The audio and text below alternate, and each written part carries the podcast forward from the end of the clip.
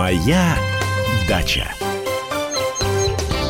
Начинается программа «Моя дача» 10 часов утра в Москве. Так что я сразу напоминаю наши контакты 8 800 200 ровно 9702, 8 967 200 ровно 9702. Весна-то какая, ребят? У нас в Москве тепло, красиво, плюс 6 градусов, плюс 8 сегодня будет днем. Ну, классно же. Отличная весна, угу. отличная и совсем не аномальная, как говорят некоторые журналисты, пугают аномальная. Это не журналисты говорят, это синоптики говорят. Тут не лично в эфире говорил Евгений Шковец о том, что у нас действительно самая теплая весна, пока теплая, за всю историю, за всю историю метеонаблюдений. Но это здорово. Если у нас такие аномалии будут, мы будем только рады, когда у нас весна будет начинаться прямо в марте. Это мы к тому, что пора ехать ехать на дачу те, кто еще не ездил, работы там много. И вообще уже пора сеять, пора сеять. А, там, где почва уже растаяла, оттаяла, там, где нет э, снега, а, там, на солнышке, с южной стороны. Все, давайте приступать к посеву. Холодостойкие овощи уже все.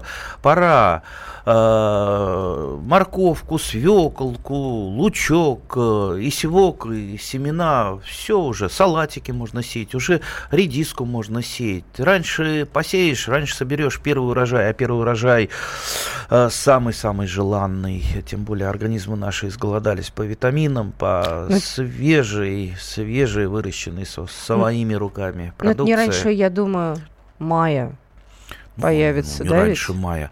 Я, например, даже при не самой ранней весне, например, в теплице собираю э, до высадки по, по, по помидоров, э, как правило, высаживаю там в среднем там 5 мая помидоры в теплицу, собираю урожай редиски, зеленых, э, там, это и укропчик, и салатик, и горчица листовая. Знаете, как здорово. То есть первый урожай уже до 5 мая. Я думаю, большинство успеет э, не в теплице, так в открытом грунте. Ну, немножко попозже будет. То есть что самое главное, что это первое, вкусное. И не то, что продается в магазине, а то, что выращено собственными руками. Оно в 10 раз вкуснее и полезнее. Ну, а теперь давайте-ка мы немножечко поговорим. Да, звонок уже. Можем начать сразу со звонков. Давайте 8, сразу да? же звонок. 800 200 ровно 9702. Здравствуйте, говорите, пожалуйста. Алло. Да, да здра- здравствуйте. Здравствуйте. Меня, меня зовут Юрий. Я Юрий, Домодедово. потише да. радио сделайте. Я из города Домодедово. Угу. И вот, значит, я хочу задать Андрею вопрос. Я несколько лет назад посадил на даче у себя э, виноград сожалению, я сейчас вот не помню наименование. Дело в том, что вот он цветет, все, появляются первые кисти, завязи появляются. Но потом по истечении времени кисти эти осыпаются, и как бы винограда нет. Что бы это значило? Мне вот подсказали, что это, говорит, как бы мужская особь. Бывает так, говорит, встречается что-то мужская особь, и вот ее, кто, говорит, занимается селекционированием, говорит, вот они ищут такую особь для разведения. Ну нет, виноград однодомное растение. Ведь завязываются ягоды в любом случае. Почему осыпаются? Ну, так бывает при а, если это самобесплодный сорт, вообще большинство сортов винограда самоплодные. Вообще, знаете, я бы вот э, не стал бы особо разбираться, если у вас э, такая проблема или какая-то другая проблема. Знаете, некоторые сорта винограда неустойчивы, очень сильно неустойчивы. Даже в нашу зону пришли грибные болезни, аидиум, мильдию.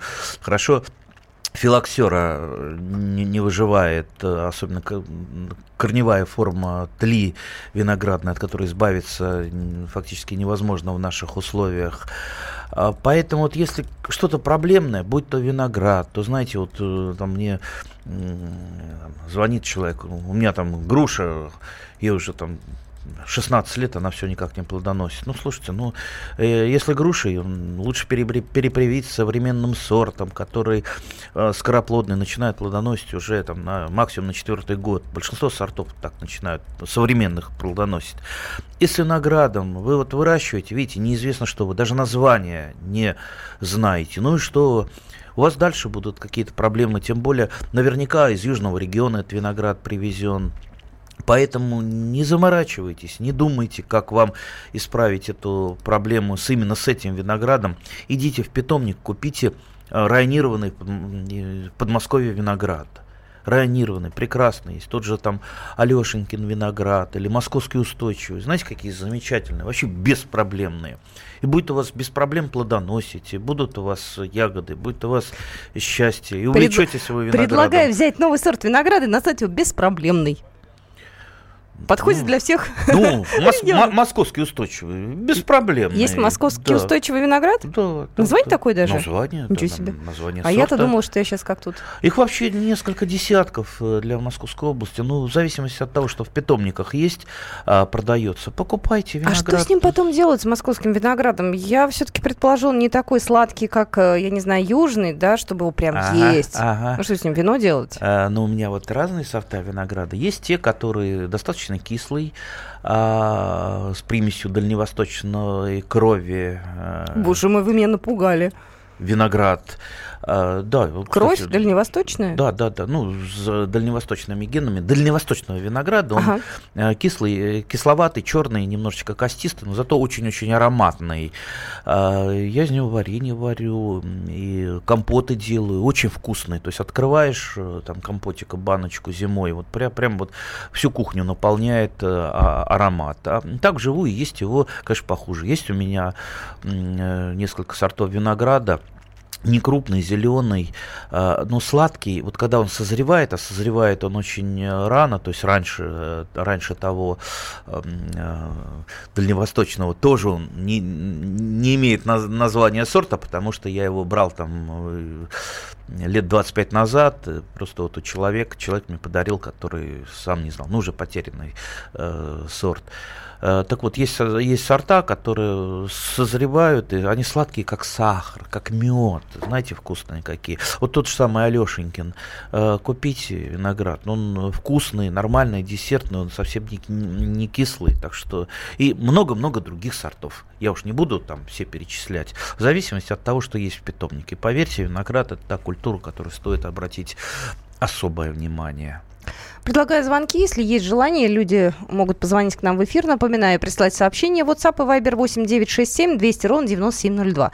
А, Владимир Анатольевич, здравствуйте. Валерий Анатольевич, здравствуйте. А, здравствуйте. Да, здравствуйте. Здравствуй, Андрей Владимирович, здравствуйте. У меня вот такой вопрос. Вы в передаче сказали, что нежелательно пилой заниматься, ну, яблони обрезать, да? Вот, а я где-то слышал, или Хабургаев Александр сказал, или где-то в передаче, что следующий яблонь, да, как ее, сквозь одну яблоню первый смотришь, чтобы видно было вторую яблонь. Ну, в порядке. А у меня случилось так, что вот стол один, а потом разветвление три или четыре. И вот среди бы ствол обрезать надо. Яблони 10 лет без присмотра были. И он уже сантиметров 10, а как тут без пилоты обойтись? А, я говорил э, для совсем начинающих. И э, если есть возможность, обходитесь без пилы, потому что э, вырезание крупных ветвей, как правило, приводит потом к многочисленным проблемам. В частности, некроз на скелетных ветвях, либо на штамбе, там, где вы отрезаете крупную ветвь. Обязательно будет некроз, то есть выше и ниже места среза, отомрет кора, там, вверх, вверх сантиметров на 30 вниз. И будет вот такой вот э, там 60 сантиметров, а то и там ну, еще больше кусок э, там штамба, где отслоилась кора, засохла, и очень неприятно. Эта рана не зарастает никогда. Поэтому, э, если есть возможность избежать вырезания крупных ветвей, лучше все-таки начинающим, тем, кто не умеет правильно и хорошо обрезать, все-таки работать секатором. Это, по крайней мере, не нанесет ущерба вашему дереву. Ну что же, есть у нас еще Анатолий. Сейчас, э, здравствуйте, на линии. Анатолий, здравствуйте. Здравствуйте, Ана... здравствуйте. Это Анатолий Андреевич. Я не знаю, меня вывели в эфир, да? Вы, вы в эфире, говорите. Так, уважаемый Андрей Владимирович, я уже обращался к вам со своей прям беда настоящая с озимым чесноком. Ну, это года два назад на другой радиостанции.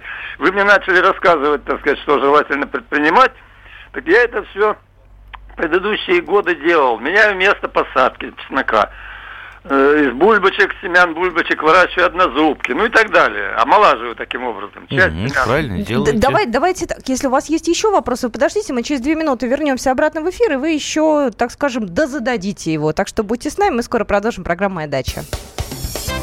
«Моя дача».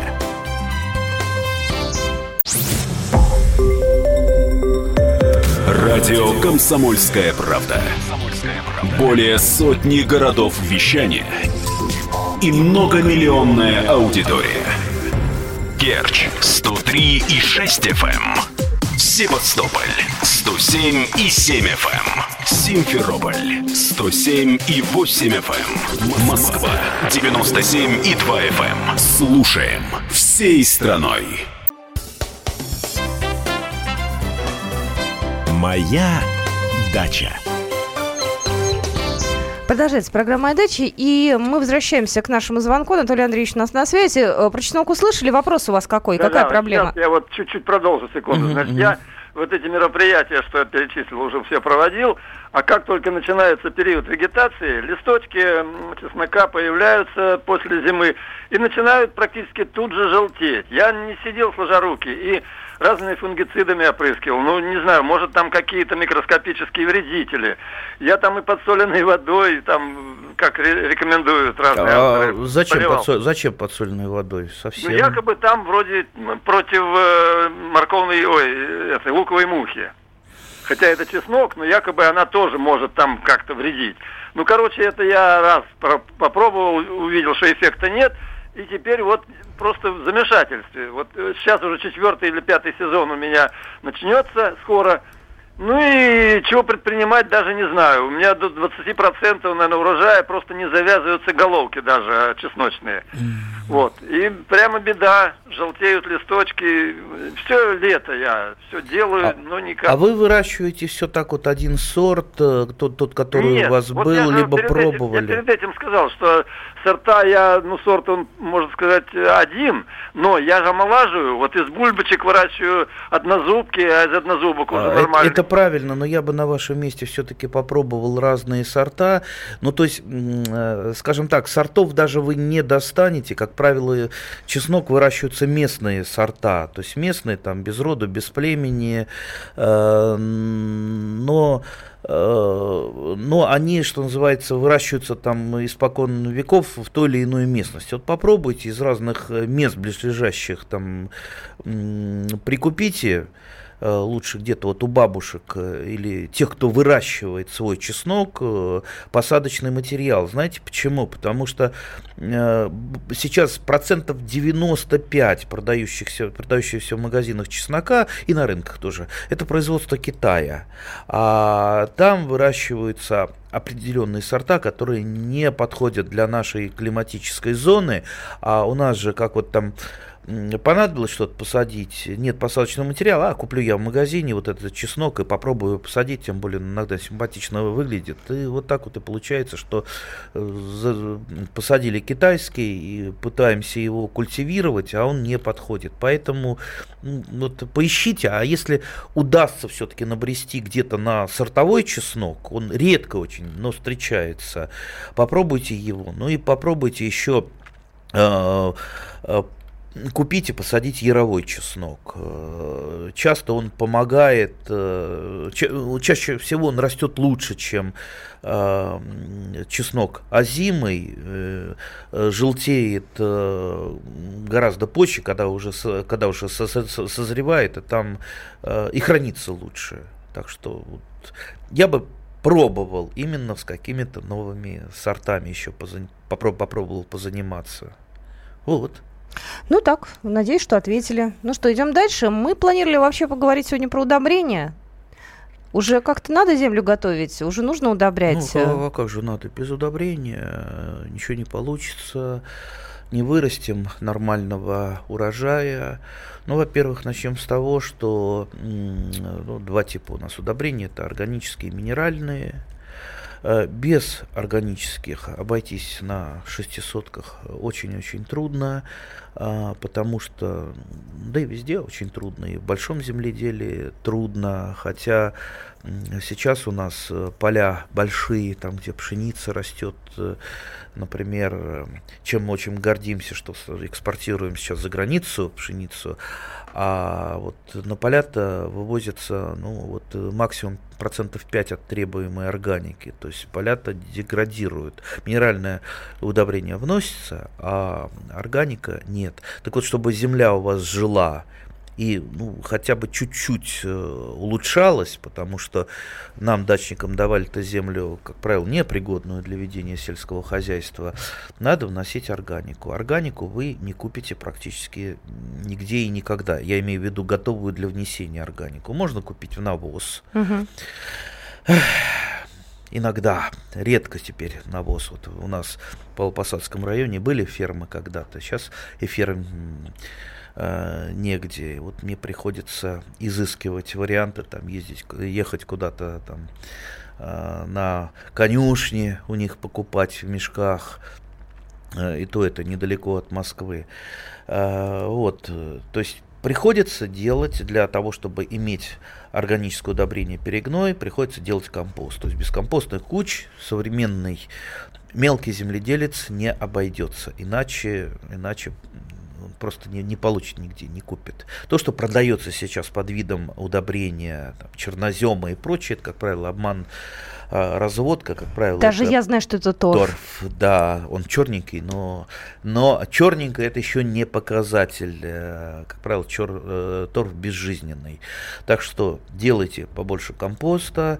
А, для того, чтобы компост сделать, нужна органика. Ну, собирайте, собирайте от кухни все, что остается из города, в общем-то, не побрезгуйте привезти, если едете уж на машине. Че, зачем картофельные очистки выкидывать в мусор, когда их можно в компост, они перегниют и получится у вас э, удобрение. Там, пол ведра картофельных очисток, это уже хорошая горсть прекрасного удобрения. Лучше перегноя никто ничего не придумал. Тот же навоз, его же тоже надо э, все-таки компостировать, потому что свежий навоз э, достаточно опасен для при применении.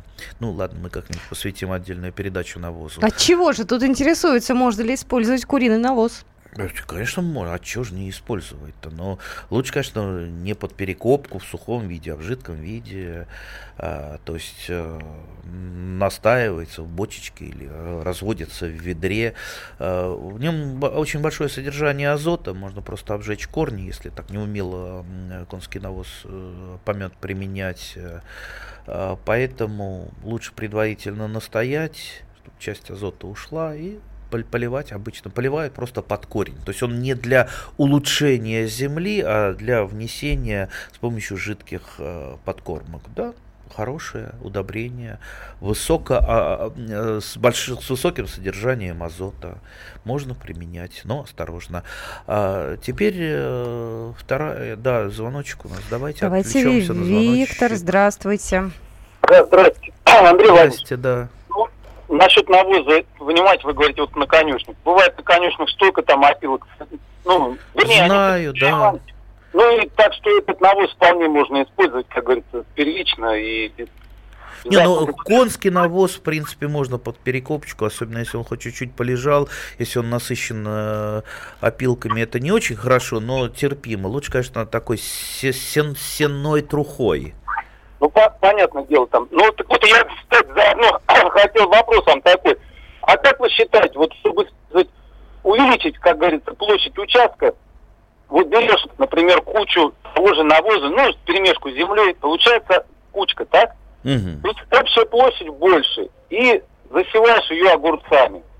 И в общем и целом получается урожайность больше с квадратного метра, чем нежели это был бы плоский, так сказать, участок.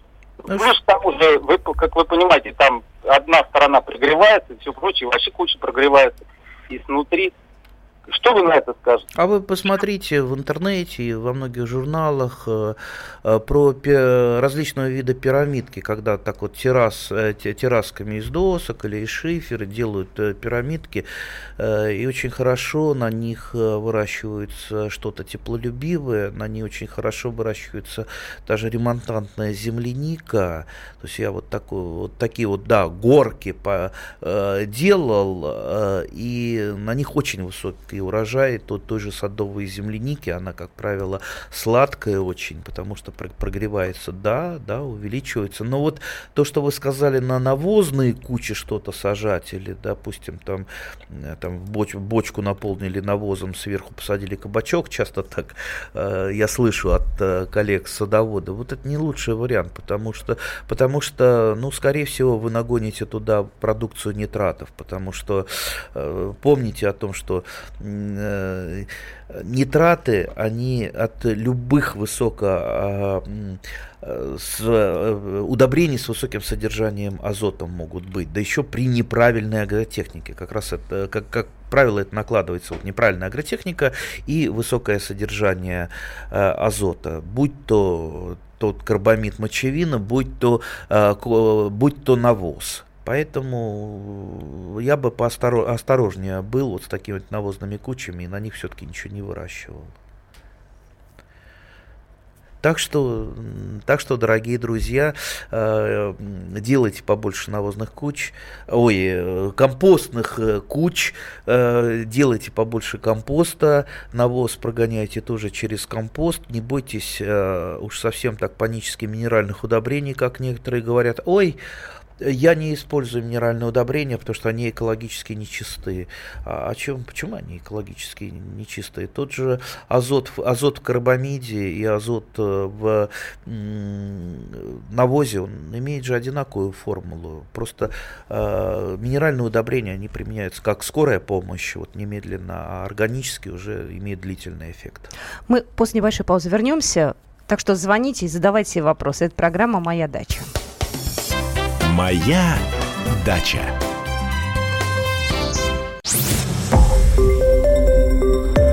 Радио Комсомольская правда". Более сотни городов вещания и многомиллионная аудитория.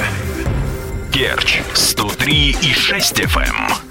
Севастополь 107 и 7 FM. Эм. Симферополь 107 и 8 FM. Эм. Москва 97 и 2 FM. Эм. Слушаем всей страной. Моя дача.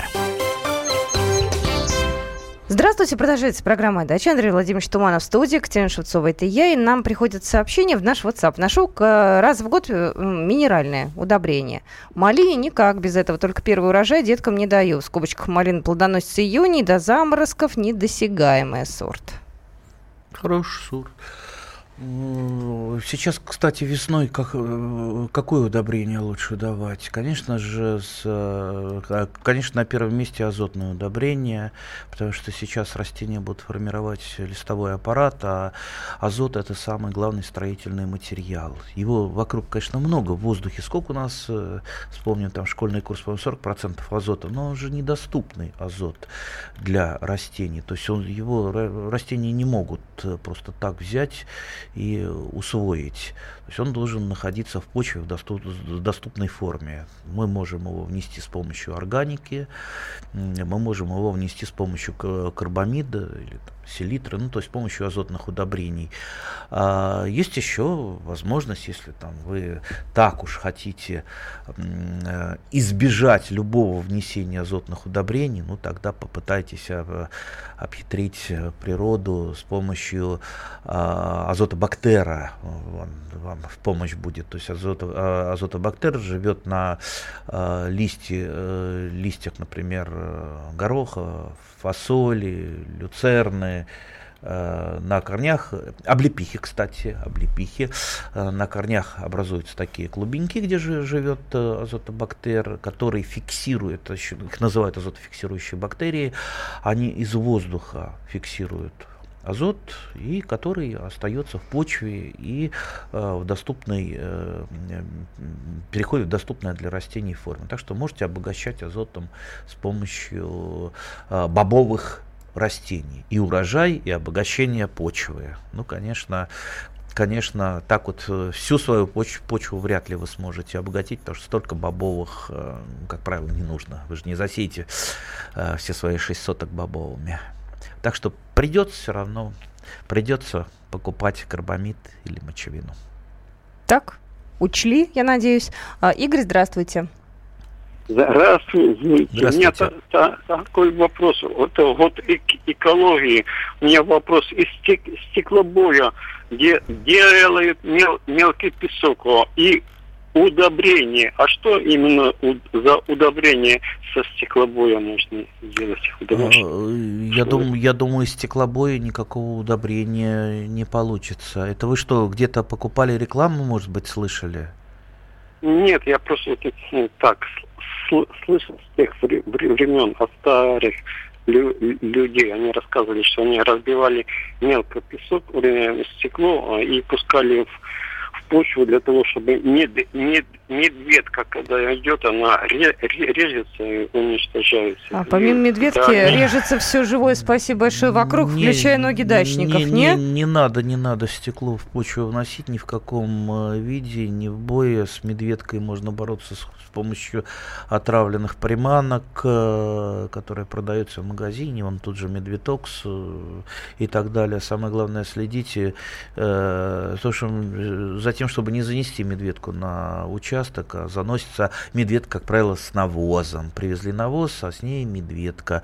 Э, лучше всего, если навоз покупать, покупать э, осенью, раскидывать его, э, так вот, раскидать немножко по участку, чтобы он промерз и медведка погибла вместе с ним. Кстати, я вот тоже, например, яичную скорлупу собираю, когда-то там в годы он и там и через мясорубку пропускаешь и посыпаешь, вроде тоже считалось удобрением. На самом деле, ну что такое скорлупа? Это кальций. Кальций, э, тем более в э, не совсем усвояемой форме для растений, да и кальций, кальций это все-таки считается микроэлементом, его много не надо. Э, растению. Но я все равно собираю, правда, не перемалываю уже, а, а просто живущие на даче вокруг птицы, они во время гнездования очень хорошо э, склевывают э, скорлупу для того, чтобы у них э, вот этот вот, э, да, нормализовалось э, кальц, кальцевое в организме питание, и они яйца нормально откладывали. Знаете, о чем я подумала? Наверное, да. стоит сделать программу как-нибудь о самых таких странных мифах, да, и каких-то народных рецептах, которые по факту не работают. Ну вот тут даже соленая вода, слушайте, ну даже если... Откуда, ребята, беру, берете да, это? Даже, даже если она э, помогает от той же луковой мухи, ну знаете, вот, а в Средней Азии, например, э, величайшая проблема это засоление почв, потому что на засоленной почве, извините, ничего расти не будет, э, это плохо, а тут мы сами засаливаем своими руками э, почву, поэтому не надо. Или э, тот же миф, что свекла лучше растет, если его, ее поливают подсоленной водой. Откуда этот миф взялся? А этот миф взялся из э, э, биологии, а, описания Э, описание, как свеклу окультуривали, что свекла раньше росла, вот когда она была дикой, там на берегу, там, недалеко от э, моря, и в принципе она переносит, переносила засоленность почвы. Переносила это не значит, что она жутко ее любит, засоленность. Значит, равно... она терпит. Да. Она сживается Плю, с этим. Плюется, как говорится, но терпит. Да? И все-таки свеклу выращивать лучше лучше не на незасоленной почве. Специально ее солить не надо. Тут еще сообщение. И ночью огород не освещать. Прилетает на свет медведки. Сам свидетелем был. А зачем ночью огород освещать?